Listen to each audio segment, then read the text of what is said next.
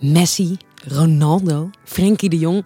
Zomaar wat toptalenten uit de voetbalwereld. Voor miljoenen worden ze verkocht op de transfermarkt. Zou dan dus ook top zijn als je kan voorspellen welke jonge speler het nieuwe talent wordt. Tom Bergkamp is sportwetenschapper aan Rijksuniversiteit Groningen en doet onderzoek naar hoe je het beste spelers kunt selecteren. Maar eerst even tussendoor. Bergkamp, familie van? Ja, geloof het of niet, ik ben familie van, ja. Alleen daar moet ik meteen bij zeggen dat ik hem nog nooit heb ontmoet. En dat het hele verre familie is. Dus uh, hij kwam nooit op verjaardagspartijtjes. Ah. Hey, en Tom, je doet niet alleen onderzoek aan de universiteit, maar je werkt ook samen met FC Groningen en de KNVB. Sta je dan zelf ook op het veld? Uh, ja, voor het onderzoek uh, stond ik soms ook wel op het veld. Bij FC Groningen deed ik bijvoorbeeld onderzoek naar kleine partijvormen. En daarvoor stond ik dan soms wel om 7 uur s ochtends in mijn trainingspak op het veld veldjes uit te zetten.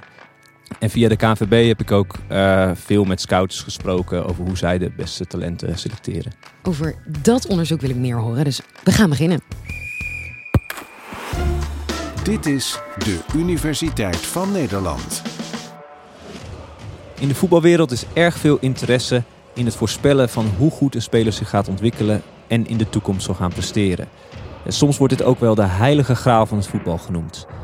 Want als jouw club steeds beter de beste talenten kan selecteren, dan winnen ze misschien in de toekomst wel de Champions League of de Europa League. We spelen nog officieel 20 seconden. Dennis Bergkamp. In mijn onderzoek kijk ik naar hoe scouts en coaches en clubs momenteel selectiebeslissingen maken. Dat gebeurt voornamelijk op onderbuikgevoel en intuïtie. En hoe de wetenschap daarbij kan helpen en dat kan verbeteren.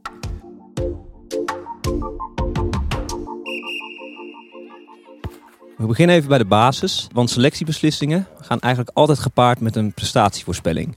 Of het nou gaat om het selecteren van talenten voor de jeugdopleiding van een professionele voetbalclub, of het selecteren van de opstelling voor de wedstrijden van volgende week. Coaches of scouts die maken eigenlijk altijd een voorspelling van hoe die spelers gaan presteren in de toekomst. De sportwetenschap ja, die heeft de afgelopen 20 jaar dus veel onderzoek gedaan naar hoe zij prestatievoorspellingen uh, kunnen maken en hoe zij voor sporters ook prestatievoorspellingen kunnen verbeteren. En de sportwetenschap dacht, als wij nou het beste talent willen ontdekken, dan kunnen we sporters eigenlijk het beste opknippen in verschillende componenten. Denk aan bijvoorbeeld de mentale component, de fysieke component, uh, technische component in het voetbal. En dan meten we de sporter met verschillende testen op al die componenten. Dus het fysieke component werd bijvoorbeeld gemeten met een sprinttest, waarbij een sporter 10 of 30 meter moest sprinten. Of met een uithoudingsvermogenstest, de piepjestest die je misschien nog wel kent van je middelbare school. Waarbij je een bepaalde afstand moet lopen voordat het volgende piepje klinkt. En de piepjes die klinken steeds korter naar elkaar. Nou, met die testen kan je dus bepaalde vaardigheden meten. En de sportwetenschap dacht, als we sporter op die verschillende componenten meten en een sporter scoort hoog op al die eigenschappen, nou, dan moeten we ook het beste talent hebben. Uit de afgelopen 20 jaar onderzoek blijkt eigenlijk dat die manier van voorspellen niet zo goed werkt. Dat heeft verschillende redenen. Allereerst dat wanneer we voorspellingen proberen te maken voor jeugdspelers, dan duurt dat vaak een hele poos om te kijken of die voorspelling ook correct is. We maken vaak voorspellingen voor de lange termijn, want we willen weten of jeugdspelers ja, bijvoorbeeld in de toekomst het eerste elftal van een professionele club kunnen halen. Nou, op het moment dat die testen worden afgenomen en het moment dat die speler in het eerste elftal speelt of niet speelt, daartussen kan er nog van alles gebeuren met die speler. De vaardigheden die dus ook gemeten worden, die ontwikkelen zich ook vaak heel grillig. Waarbij je ziet dat spelers op jonge leeftijd bijvoorbeeld ten opzichte van hun teamgenoten heel snel zijn, maar een paar jaar later, na de puberteit, zijn ze misschien niet meer de snelste. Daarnaast zie je ook dat die testen eigenlijk geïsoleerde testen zijn. Ze nemen niet de wedstrijdcontext mee. De geïsoleerde test kan wel wat zeggen over hoe een speler in de wedstrijd speelt, maar zegt zeker niet alles. Bijvoorbeeld een speler die je meet op een sprinttest, die kan misschien heel hard lopen en heel hard sprinten, maar het zegt niet hoe hij sprint in een wedstrijd. Daarbij moet je ook kijken of hij op het juiste moment sprint, of hij bijvoorbeeld sterk genoeg is om zijn medespeler te passeren in een sprint. Dus die geïsoleerde sprinttests, waarin die andere contextuele factoren niet meegenomen worden, die zegt eigenlijk vaak niet voldoende. Ik ben in mijn onderzoek gaan kijken, kunnen we nou prestaties proberen te voorspellen in een situatie waarin we een speler wel in die context meten. Die lijkt op een echte wedstrijd, waarbij we tegenstanders hebben, taak om te scoren en waarbij we dus die componenten niet apart knippen, maar die interactie tussen die verschillende factoren meenemen. Ik heb onder andere een onderzoek gedaan met 7 tegen 7 uh, wedstrijdjes met keepers. En dit is een uh, partijvorm die al veel bij clubs wordt gedaan uh, in de trainingen. En ik heb gekeken hoe prestaties in die kleine partijvormen zich relateren tot prestaties in echte 11 tegen 11 wedstrijden. Daarvoor heb ik een heleboel kleine partijen opgezet en afgenomen en gefilmd. En daarna die beelden geanalyseerd. Net als mijn voorgangers keek ik ook naar bijvoorbeeld hoeveel pases voortkwamen en dribbles er in die partijen waren. Alleen ik deed dat dus niet in een geïsoleerde test, maar in die wedstrijden. Ik keek bijvoorbeeld naar hoeveel pases uh, speler A had afgenomen en hoe vaak die paas dan ook aankwam en ja, de succesvolheid van die pases. Dit deed ik ook voor de 11 tegen 11 wedstrijden. Die heb ik ook op die manier geanalyseerd. En tenslotte hebben we ook nog een aantal van die traditionele testen afgenomen. Bijvoorbeeld een uithoudingsvermogenstest en een sprinttest. En uiteindelijk heb ik gekeken hoe de scores van speler A zich verhielden tot de scores in die 11 tegen 11 wedstrijden. En hoe de prestatie op die geïsoleerde testen zich verhield tot prestatie in die 11 tegen 11 wedstrijden. En daarbij zagen we dat die prestaties in die 7 tegen 7 partijen eigenlijk een veel betere voorspeller zijn voor die prestaties in 11 tegen 11 wedstrijden dan prestaties op die geïsoleerde testen. Ik denk dat ook het subjectieve oordeel, het oog van de meester, nog steeds een hele belangrijke uh, plaats in zal nemen in het uh, selectieproces. Zeker omdat nu die data voor jeugdspelers nog helemaal niet beschikbaar is. We zien bij die coaches en scouts dat zij dat vaak nog doen op hun onderbuikgevoel of hun intuïtie en daarbij ook nog niet zo goed kunnen beschrijven waar zij op letten. Vaak krijg je te horen dat zij een talentje proberen te zoeken of dat zij scouten op het wapen van een speler. En om uit te leggen waarom dat werkt of juist niet, kunnen we een uitstapje maken naar de selectiepsychologie. Kort gezegd is de selectiepsychologie dezelfde psychologie die schuilgaat achter hoe we mensen voor banen selecteren. Eén methode waar de selectiepsychologie heel erg veel naar heeft gekeken, is eigenlijk de meest gebruikte manier om een persoon te selecteren voor een baan. En dat is het open sollicitatiegesprek. De meeste van dit soort gesprekken die lopen ongestructureerd. Aan de voorhand wordt bijvoorbeeld wel soms nagedacht welke vragen je gaat vragen of welke thema's je gaat bespreken. Maar daarnaast loopt het gesprek vanzelf en kijken we eigenlijk wel waar het heen gaat.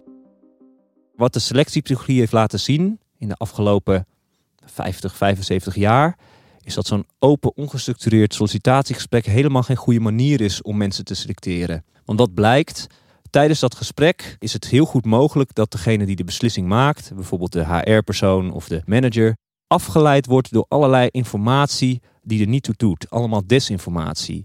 bijvoorbeeld hoe iemand eruit ziet, eh, wat voor klik je met iemand hebt. Dit zijn zaken die we vaak wel belangrijk vinden wanneer we selecteren, maar die eigenlijk helemaal niet zo gerelateerd zijn aan toekomstige prestaties. Hetzelfde zien we in sport. Als scouts op intuïtie een speler gaan selecteren, dan kan het ook zo zijn dat zij afgeleid raken door zaken die er eigenlijk helemaal niet toe doen. En dit is ook echt iets menselijks om te doen. Hè? Dit is niet de fout van de coach of de scout of van de HR-manager. Dit doen wij allemaal als mensen wanneer wij informatie eigenlijk in ons hoofd combineren. En in het voetbal zie je ook een aantal voorbeelden wanneer desinformatie eigenlijk tot een verkeerde voorspelling leidt. Er zijn een aantal grappige anekdotes. Bijvoorbeeld van Matthijs de Ligt, die speelt nu bij Bayern München. Maar die stond eerst op de radar van Manchester United. En nu was er een gerucht dat Manchester United hem niet wilde kopen toen hij nog uh, bij Ajax speelde omdat de vader van Matthijs de Ligt te dik zou zijn. De scouts bij Manchester die dachten, als zijn vader niet fit is, dan zal Matthijs de Ligt wel niet de goede genen hebben. En hij zal ook wel niet fit zijn. Nou, en zo iemand moeten we niet in ons team hebben. Dus dit laat zien hoe ja, een verkeerde inschatting van informatie en door dat stukje informatie ook heel veel gewicht te geven in je beslissing, in je intuïtieve beslissing, je eigenlijk het plank mislaat. Een ander voorbeeld is van de voormalig trainer van Manchester United, uh, Solskjaer. Er is een video waarin hij vertelt dat hij een keertje een speler ging scouten. En die speler die kwam de tunnel uit met een hanenkam, een uh, mohawk kapsel. En hij zei tegen zijn assistent direct, kom, we gaan naar huis. Deze speler hoef ik niet uh, bij mij in het team te hebben. Voor hem zei die hanekam waarschijnlijk wat over die persoonlijkheid van die speler. En zo'n speler, ja, daar had hij al meteen een beeld bij. Die is waarschijnlijk niet goed genoeg, daarom wil ik hem niet opnemen. As he walked out of the dressing room, and I just said to my scout, "Let's let's go home. Not interested." So that that was a very short uh, scouting trip. Hierbij zien we dat dit kapsel, een hanekam, helemaal niets zegt over de prestatie van voetballers. Er zijn in de voetbalgeschiedenis verschillende spelers die een hanekam hebben. Bijvoorbeeld David Beckham of Neymar. En dat zijn fantastische voetballers of voetballers geweest. Uh, en de hanekam was helemaal geen invloed op hoe die presteerde. Als we teruggaan naar de sollicitatiegesprekken uh, en daar kijken wat dan een betere manier is om een kandidaat te selecteren beter dan dat open ongestructureerde sollicitatiegesprek. Laat de selectiepsychologie zien dat we beter kandidaten selecteren wanneer we structuur aanbrengen in het proces. Dat kan door bijvoorbeeld van tevoren na te denken over welke zaken je belangrijk vindt, dan daar uh, verschillende vragen bij op te stellen en dan alle kandidaten diezelfde vragen te stellen. Vervolgens kan je de antwoorden van die kandidaten op die vragen kan je scoren.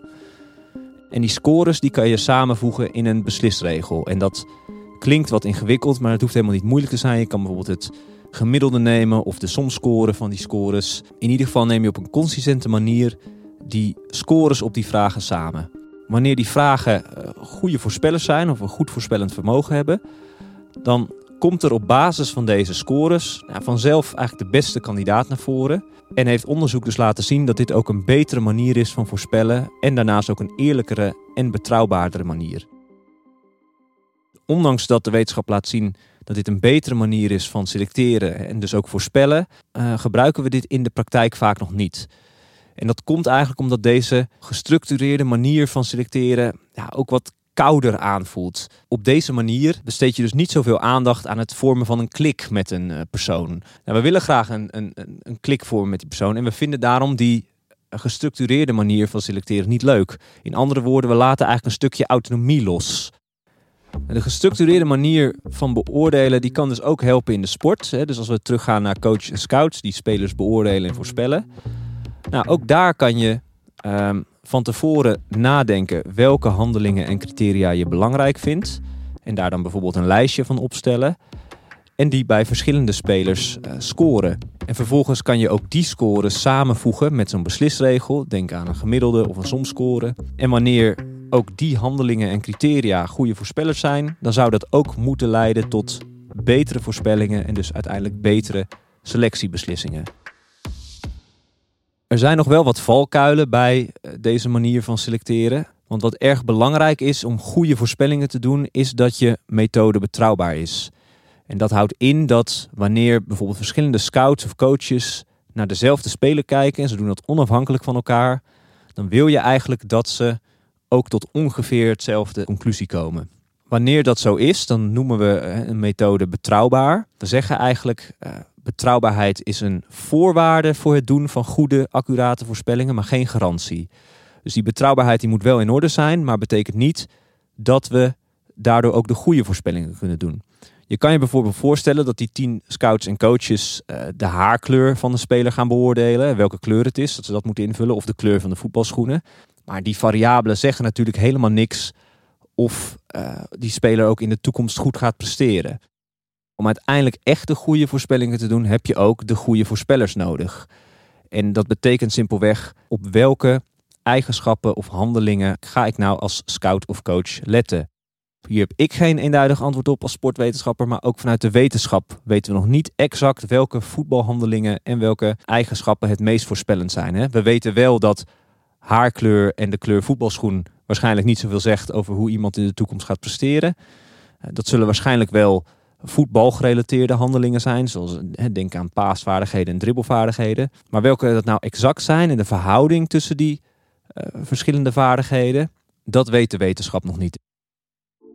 De wonderformule om de volgende Messi of Ronaldo uh, te vinden, die is niet gevonden. En ik denk persoonlijk dat die er ook nooit zal komen. Ik denk niet dat er een ultieme test komt die we bij voetballers kunnen laten afnemen en die heel accuraat iets zegt over hoe zij in de toekomst zullen presteren. Wat we wel kunnen doen is op basis van wetenschappelijke inzichten ja, die voorspellingen steeds meer verbeteren en die ook steeds meer in de praktijk brengen. Voetbal is natuurlijk een ja, multimillion dollar business en clubs zijn altijd op zoek naar methoden om ja, voorspellingen te verbeteren en selectiebeslissingen te verbeteren. Dus die zijn ook heel erg open voor wetenschappelijke inzichten.